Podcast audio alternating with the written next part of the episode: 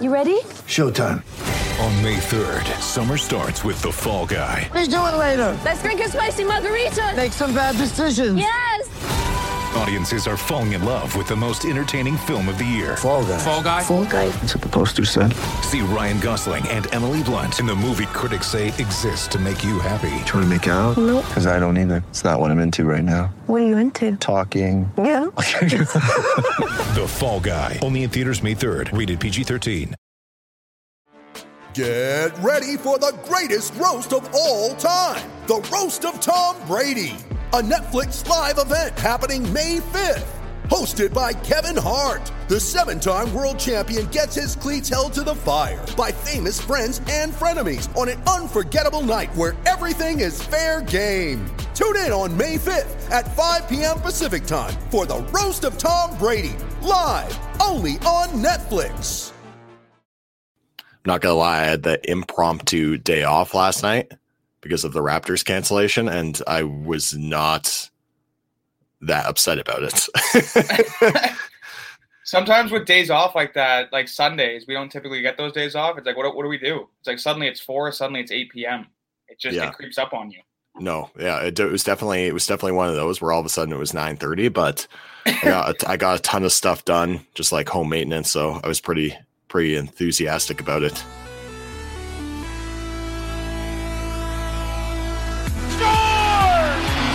Johnny Toronto!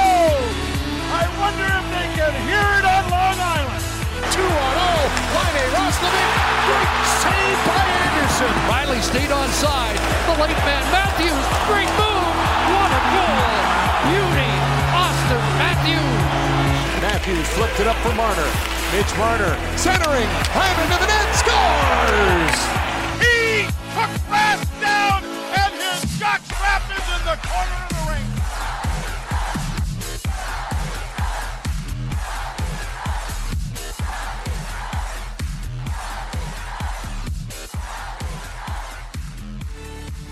All right, here we go. Episode 26 of Not Another Leafs podcast on the Hockey Podcast Network at Ken Stapon, at B McCarthy95, at LeafSpod, at Hockey Pod HockeyPodNet.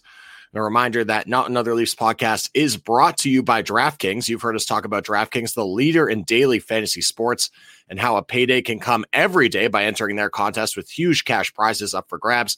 This week is jam packed with action ranging from basketball to golf, and DraftKings has plenty of ways to, for you to get a front row seat of the action. Make a lineup on DraftKings adds excitement to every night and simple to do. Draft your lineup and feel the sweat like never before. Every moment means more with the DraftKings lineup on the line. DraftKings paid out more than $7 billion to users across all sports. DraftKings is the leader in daily fantasy sports, so there's no better place to get on the action. What do we want you to do now that you know how to play? Download the DraftKings app and sign up using code THPN. New users will get a free entry with their first deposit. That's code THPN will get a free entry with their first deposit only at DraftKings.com. Minimum $5 deposit required. Eligibility restrictions apply. See DraftKings.com for details. BMAC, what's happening, brother? Hey, buddy, I'm stoked. It's March 1st.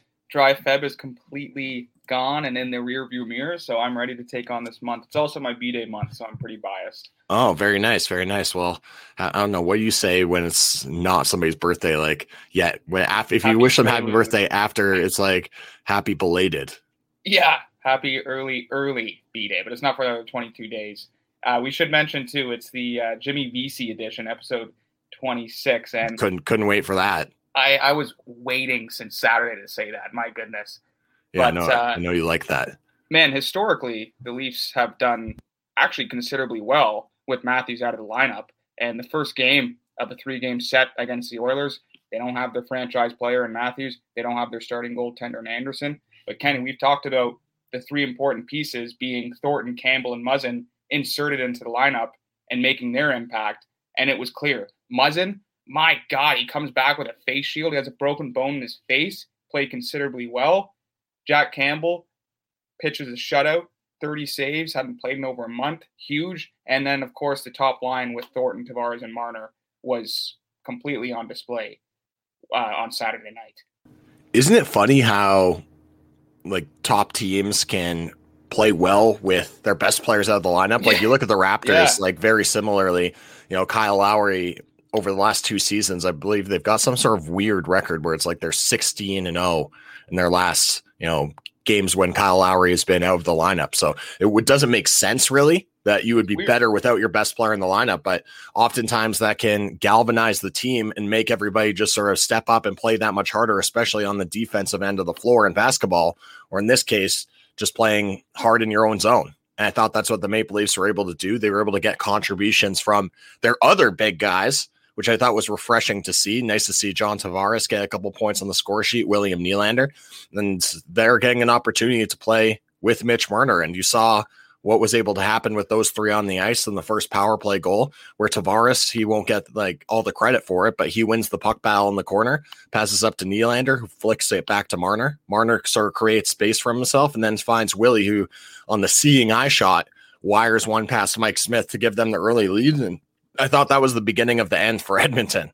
Like they didn't really seem to have it on that night.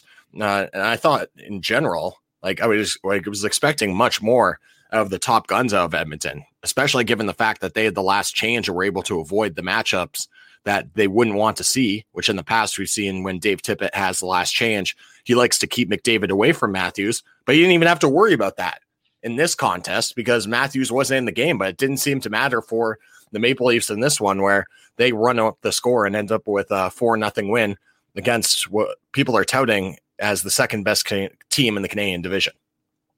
Well, it was a, a a great overall win, I thought, because you hold McDavid scoreless. He was a minus three, which a glaring minus three, and a, a backup Tendy who shuts out one of the most gifted offenses in the East Division. The most goals for, I believe, seventy nine or eighty goals. Yeah. So, really, for me, what was apparent was the the depth versus lack of depth. Because when the the spearheaded, the, the two headed monster rather, isn't gelling in Edmonton, what do they do? They, what are we doing? But the Leafs have so much depth, especially in their bottom six, where they can generate more opportunities when their top guys aren't aren't gelling. And Tavares obviously knew the weight was going to be placed on him more with Matthews out of the lineup. I thought he had a fantastic game, two assists, five shots, and just over 18 minutes of ice time. So he definitely was was carrying the load as he should. He's John Tavares. No, certainly. And he's been the chatter of a lot of the commentary recently of players who need to perform better.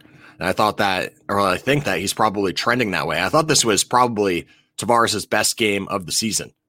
Is that fair to say, especially given all the criticism that he's been facing recently? I thought that he was strong in the puck defensively. I thought he was creating opportunities for himself on the offensive side. And obviously, he was engaged winning the one on one battles that led to good opportunities for his team in the offensive zone. And that's what you want to see out of Tavares and kind of what we haven't seen of Tavares all season to this point. Now, we talked on the last pod about who the most critical injury was for this franchise moving forward here. And we were both expecting that Muzzin might miss a little bit more time with a facial fracture. So nice to see that Sheldon Keefe wasn't uh, playing coy when he said that he was going to, he wasn't expected to miss a terrible amount of time. But obviously, great to have him back in the lineup.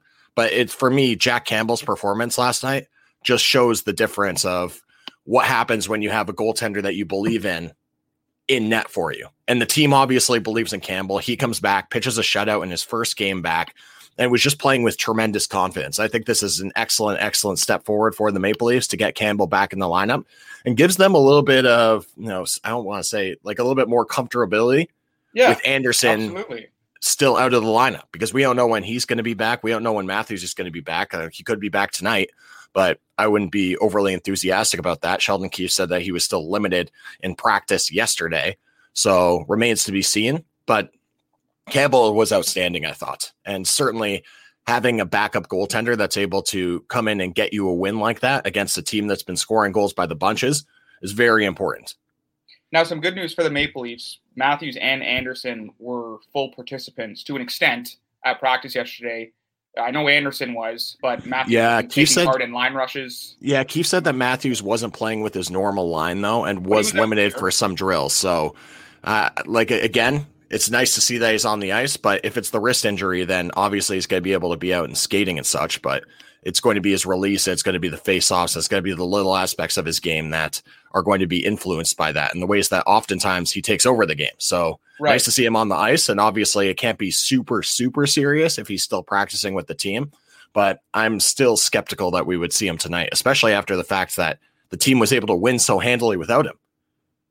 That's right, and and with Anderson too, I think it's a wait and see moment, uh, game time decision really for for Anderson. But I'd imagine Keefe is going to take things slow with both of those players. Considering Kenny, today is Monday, March first. The Leafs have four games in six nights this week, and that means a lot of moving around, a lot of traveling, a lot of different time zones. Not not drastic drastic differences in time zones, but they're going to be moving around a lot. So it's a good it's a good uh, week to kind of slowly transition them back into their game. I would expect that probably we'll see Anderson in one of the legs of the back to back later this week as they have Edmonton, I believe, on Wednesday, and then it's Calgary on Thursday. So Knox actually. So we'll see. Uh, we'll see what happens with that. Like yeah. maybe the first leg of that, second leg of that, whatever he decides to do. That way, you're not riding Jack Campbell too heavily because I don't think that they really want to be starting Michael Hutchinson if they can avoid that. We've discussed that in the prior pod as well. I thought McDavid like really got exposed on the defensive side in this contest against the Maple Leafs the other night. You mentioned he was a minus three.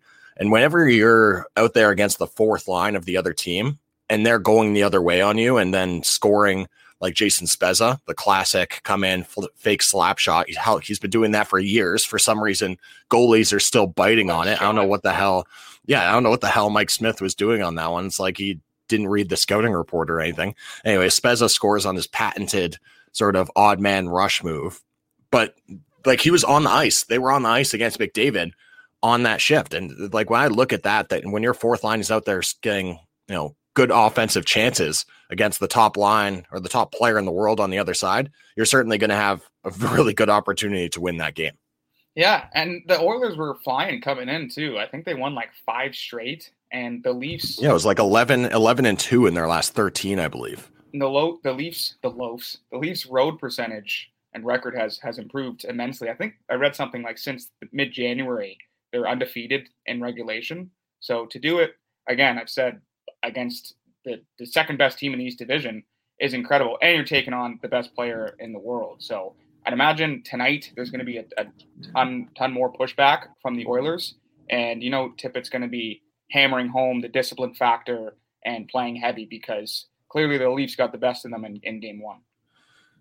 Interesting that you bring up discipline because I thought that like the refs for the most part didn't call anything. They called the one penalty in the first period, which Toronto was able to cash in on. Nice to see them get back on track with a loaded first unit. We saw, you know, Riley, Tavares, Marner, Thornton. I don't even I don't even recall if it was Thornton actually, but it was definitely uh, Nylander, Tavares, Marner, Riley on the ice for that first power play goal. So nice to see them getting back to that and getting some success on the power play early, but then the refs basically swallowed their whistles for the rest of the game. Like that was it. And comparatively to the last series, where it seemed like you know Toronto was going on the power play seven times and not getting anything, and then Ottawa or whoever Calgary rather was going on the power play, you know, four times, and you're getting 11 penalties in one game. There was a big contrast there for me looking at that. Um, the other part is like I'm not even sure what to make of like the home ice versus the road ice th- this year, or the home game versus the away game. I know the home team gets the last change, but really outside of that, like it's not really a huge no advantage. advantage. No. So it's kind of hard to make you know make sense of like the home record versus the away record as this isn't a traditional split where you're That's going on fair. the road and there's a hostile crowd, but that goes the same for the home games. It's like you don't really have a huge advantage outside of the fact that you know the facilities better and you're in your own locker room. And some of these guys aren't even in their own locker room. Sheldon Keefe said the Maple Leafs are using three or four different locker rooms to dress their players so that they can keep the distancing in effect. So more, yeah, I, I, mean, I don't, I don't mean to say when they're seven oh one since Jan 16th or whatever because of, of, the crowd. Like it's more just routine, your your day to day preparation. Yeah, and yeah, just your familiarity with that facility. I, I guess would play a factor, but you got to think players are more familiar in their in their home rinks, and that would kind of generate better play. But maybe we're, we're kind of well, it's kind of like how Tampa Bay. it's kind of like how Tampa Bay played in the Super Bowl. It's like the thing that matters for them is that there's a big pirate ship in the corner of the end zone. That's really the only, you know, contributing factor to Yeah. understanding the stadium or whatever. The familiarity is that you're just like comfortable with stuff like that. But um, one more thing to touch on before we move into what to expect out of the game tonight, or we move to around the league or whatever the hell it is we're going to do. Uh, I thought this was a really tough night for Darnell Nurse. Yeah, I thought that he got exposed more than once on Marner's goal where he came in and shot it. Like it was Nurse who was defending him one on one and didn't really commit to blocking the shot. Hyman goes into the corner late in the game, beats Nurse one on one with the puck, and then comes out and scores the goal. And then I believe as well that on the penalty kill, it was Darnell Nurse who was in the crease and sort of jammed up Mike Smith on the opening goal of the game for the Toronto Maple Leafs. This is supposed to be a guy that's got to be your number one with Oscar Klefbom out. I thought last night was a good example of what the Oilers are missing, having their top, you know, minute munching defenseman out of the lineup, and a really tough night for Don, Darnell Nurse on the score sheet, and uh, just in the optics, like when you're looking at the way the goals were scored and his positioning and his role in sort of all of them, I thought it was a terrible game for him. I mean, he made Hyman look like a 40, 50 point top six winger because I know we tried to lay off of him a bit to not take a penalty, but Hyman just streaked streaked in and went shelf. And this is this is against their a bona fide top two defenseman in Darnell Nurse. Certainly, and I would expect the Oilers as well. Like after a pretty quiet game from McDavid and Draisaitl, I would expect uh, those two to be fired up tonight. So Toronto's going to have to uh, re-rack, reset, and be ready because I don't think you're going to get, you know, n- definitely not a shutout, but you can expect that, you know, McDavid and Draisaitl are going to be pissed off at the way that they got routed on Saturday night on Hockey Night in Canada, and are going to be coming back with a strong effort in the contest tonight. Yeah, man. Luckily, we're gifted with so many Leafs Oilers matchups. But do you imagine we had one or two matchups and Matthews or McDavid wasn't available for one of them, and you had tickets? Yeah. Shoot. Anyway, let's go to around the league.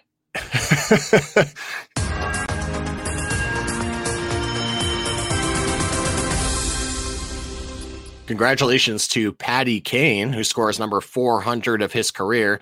Uh, likely, probably the best American player of our generation, although I think Auston Matthews might have a say in that by the time he's all said and done. But just been an absolute treat to watch on the ice throughout his career. I think he's the best American-born skater in this century. I think that's got to be fair. Yeah, Maybe probably. Mike I think would like something to say about that, but when you say skater, though, like Modano, I think was the better all around player. Obviously, plays center ice position rather than the wing, which is usually, you know, people give that the edge. But as far as skating ability and speed and just like w- what they're able to do in the telephone booth with the puck, I, don't- I think it's tough to say that there's anybody seconds to Patty Kane in those sorts of aspects of his game. and he's still just racking up the points. I mean, here here's the young. He hasn't slowed down at all. No, it's like 2011. He's top five in scoring. Ten years later, you got Matthews, Marner, Draisaitl getting 50 points, and here's here's Kane just lingering around. He's like, I'm still here. I'm still fresh as ever. So congrats, 400 goals, man. It's been remarkable to watch Kane throughout his career. He's like the only contract that they signed after their cup runs that didn't go stale. Really. Yep. like Seabrook went stale. Keith is like well into the back nine of his career, know, so far away from eating, you know, 32 minutes a playoff game. And when he was on the ice, nobody was going to score a goal. Like, and then you look at, you know, Jonathan Toews on the other side, who has missed a number of time, though basically the whole season this year because of some off the ice stuff that nobody's really privy to the details of. So, man, it's so impressive when you look at like the aspects of that, or when you look at the fact that the rest of the contracts haven't really gone so well, that makes it even more impressive what Kane has been able to do for the Chicago Blackhawks. Did you see Jordan Binnington melt down the Oh, other night after getting yanked? I thought we were going to see a little. Felix Potvin goalie fight action. We've seen it before in the Battle of Alberta, most recently last year, but he was just going on. He wanted to take on the whole team. And all Yeah, the, all the Sharks are like, "What do you want, man? Come on!" I think Dubnyk was was chirping him afterwards, saying like, "I'm not going to take a take on a guy who's like a buck sixty nine, but yeah, he's like a hundred. This guy's like 165 pounds, you know, soaking wet. Um, I think it was kind What of are you doing exacerbated by the fact that on the away bench in San Jose, there's not enough room for the backup goaltender. So I don't even know where the hell the backup goaltender was sitting for the Blues, but he was like sitting like down the Zamboni tunnel. and so. Binnington has to skate by like the whole opposing team to get to the tunnel. And I don't know what the hell he was saying to Erik Karlsson, but he kind of like faked him out. He yeah, he faked him like, out the rock- blocker. Yeah. Yeah, and then he's you know going at Dubnyk. I don't think that's a matchup that Binnington would win, but I also think they realized at that point that they probably weren't going to drop the gloves. Anyways, I like it puts his team in a bad spot too because at that point they're down four to three, and then he gets a two minute minor for unsportsmanlike conduct, which I thought was completely appropriate given the way they left the ice. Just surprising to see that out of uh, out of Binnington for me. At that point in the game, just get the hell off the ice and come out better next game. Hey, how about James Van Riemsdyk? We've talked about streaky scorers, but man, I think he has like seven points in the last four games. I was watching Philly and Buffalo yesterday, little afternoon Sunday hockey, and man, he had a great tip in that was he was like a couple meters away from the net, made it look so easy, like he does, like he's been doing it before. He looks like he's it's his first couple years in Philly, like young, early twenties. James, James Van Riemsdyk, he's top ten in scoring. And man, watching that watching that matchup yesterday, Buffalo was just so deflated. It was just awful. To watch. It was giving me a headache. Awful to watch. Just they have nothing going right now, and that's going to be one of our little topics in around the league. But man, just so much division on and off the ice. It's it's just flabbergasted. it's a disaster. I don't want to just berate Buffalo again because I know we did that last week, but they're a complete train wreck. But now Uh, Krueger and Eichel are contradicting. Like it keeps blowing up, man. So it's it's it's a disaster in Buffalo. Yeah, we might have to bring back the rumor mill at some point Yes, here because should. I, I keep seeing all the different propositions of trades for Jack Eichel, and it is laughable. Like from from everybody, and so it's going to take a ton to move this player to get this player into your organization, but also for Eichel's sake, you better hope that he starts scoring some goals and putting up some production this year to make it more attractive. Because I think that obviously everybody knows what he's capable of, but if he goes on a little bit of a heater here, that might expedite the trade process a little bit more because nobody wants to trade for a guy who's like struggling at this point in time during a pandemic when you're likely going to miss him for a week or two out of your lineup. And certainly, uh, you have to feel that a lot of the Canadian teams would be hesitant to make a deal based off the fact that you're going to be giving up a lot for him, and then you, you're just going to have a giant hole in your lineup. Like while you're waiting for these players to come up, come up north, right? Like look at what the, happened to the Jets with Pierre Luc Dubois. He basically didn't play for two plus weeks, and then he gets the injury, so you're without him for basically the first three weeks after the trade. well, let's hop to tweet of the day because your tweets regarding the Sabres and it's pretty good. Okay, so mine is from uh, NHL Watcher Taylor Hall. Speaking of the Sabres, hasn't scored since the first game of the regular season. That's 18 straight games without a goal, one month and two weeks ago. Hashtag Let's Go Yikes. Buffalo. Yeah, Taylor Hall is out here as well talking to the media about like extensions. He's like, "Yeah, I'd be willing to sign an extension with Buffalo," and I'm like, "Why the hell would Buffalo offer you an extension right now?" Like why? Like what? What do you want? I'm like, what do you think you're going to get paid? I can't imagine on the open market right now that Taylor Hall would get more than you know six point five million, you know, on a on an extended deal because the production hasn't been there. He had the one Hart Trophy season, but it's kind of like, well, what have you done for me lately? That's I don't know. He's like He's he's been, been like he's had an opportunity with another great player in Buffalo, and I know that's Buffalo, so take that with a grain of salt. But I wouldn't be forking out money for this player in a flat cap situation, and given the streaky production he's had throughout his career. It's weird, man, because they have their franchise center. They have a couple streaky forwards, in particular Olofsson. They got Dali and Ristolainen on the back end. I don't think their goalie depth is as good, but you think they'd be good with these pieces. But man, it's it's been a nightmare. I'm gonna go with uh, Michael at the Leafs IMO. He goes, imagine telling a Leafs fan in 2011 that all three of these guys would one day play for the Leafs, and it's a shot of Tavares, Thornton, and Spezza just talking on the bench, coming up with schemes. So yeah, I, I wouldn't have believed you back No. then when Mikhail Grabovski and Nikolai Kulemin were on our third line. Wouldn't wouldn't have believed you. Are those all former first overall picks as well? Yeah, no, well, Spezza was second, I think, right? I Well, Yeah. I, I I gotta go back to the archives to check it out, but but yeah, top two picks. Yeah, uh, unreal. Yeah, and they're all contributing. Which at this point in his career, I think, uh, I think especially for Thornton and Spezza, it's been refreshing to watch what they've been able to do in the depth parts of the lineup. Or for Thornton playing on that first line, like he's basically a point a game player this season when he's been able to stay in the lineup. Now I know the injuries have been an issue; he's kind of been in and out, but You expect that from a guy who's when how old is he? 42, coming up Yeah. on 43 years old. So you expect him to miss some time in and out of the lineup. But I've been so impressed by that addition and by Jason Spezza's play to this point in the season. Just very comfortable in his role, playing in the playing on the fourth line, and is giving you a little bit of offensive flair every once in a while, which is uh, exactly what they need of the depth scoring on this roster. Time for a bevy, man. Let's go to the library bar. I'm thirsty. Got me sitting at a bar on the inside, waiting for my ride on the outside. She stole my heart in the trailer park, so I jacked the keys to her fucking car and crashed that piece of shit. Then stepped Guess away.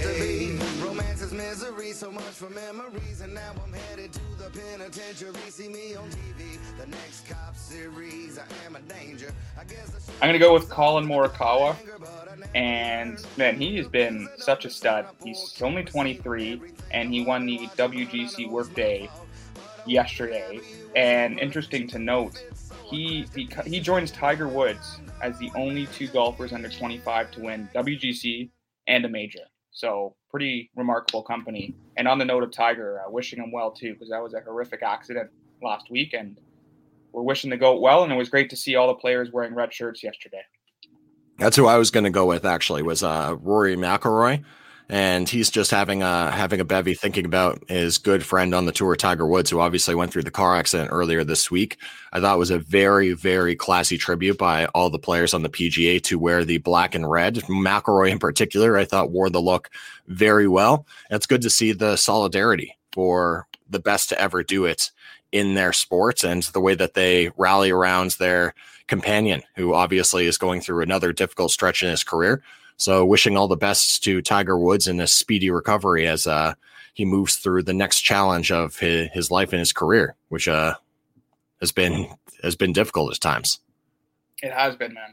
It has been. But uh, yeah, really great to see the, the golf world come together. And uh, was, wasn't the best start to the year with, with that news, but uh, you know, it looks like he's been responding quite well and communicating quite well. And it's going to be a, a long road to recovery, but all uh, all prayers going to Tiger Woods this week and this month. What you got on the docket for the rest of the day here, buddy? Little that's hockey tonight with Gino Reda. Oh yeah, 7-Eleven. That's Oh, hockey. 7-Eleven, Oh yes, guy. hockey. Don't don't tell Jim not- Taddy, I, w- the Leafs guy, that I said that. He'll be uh, he'll be upset. I will not be eating pizza from 7-Eleven.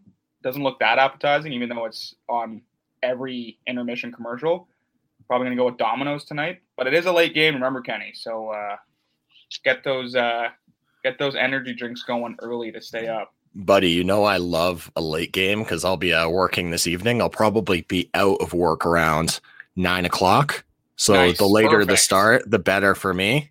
I, I can come home. I'm actually now. I know we're alternating this, but I'm actually doing dry March now because I did dry January, and then things got out of hand again in wet February. Yikes. So we're gonna tighten it up a little bit again now for March, and maybe this will just be a, a thing moving forward. Go on a month, off a month, but certainly uh, I'll be pressing reset now giving my liver, liver a little bit of a break. So uh, only the uh, pomegranate sparkling sodas for me watching the Oilers Maple Leafs tonight. Interesting, man. Well, 31 days, so that's even more noble than me. It's 28 days in Feb, so you got a long month, buddy. Yeah, yeah, I should have considered that maybe beforehand. I might sneak a beer and just not tell my girlfriend while I'm at the brewery, but um, I'm certainly not going to be able to be drinking while I'm at home. Yeah, we'll keep it. We'll keep it hush hush. That's the hard thing. How am I supposed to go a month without drinking when I work in a brewery? At a brewery, that's tough, man. Jeez. Like the like the brewer's always like, "Hey, try this. What do you think?" It's like, I'm like, ah. uh, like I, I'm like, am I going to be like a wine sommelier where I just take a sip and then spit it in the sink? Like it seems disingenuous to do that. It's like, is the, it's, it, am, am I going to offend the brewer if I take a sip and then I just spit it out? And he's like, "Is it that terrible?" yeah. No, I love it. like, no, no, I'm not drinking. it. They're gonna be like, "Well, why? Why do you work here then?" It's like, all right, I'll see myself out. Thanks for listening to episode 26 of Leafs Pod on the Hockey Podcast Network. Follow us on Twitter at Kent Sapon, at B McCarthy95, at Leafs Pod. We'll catch you next time.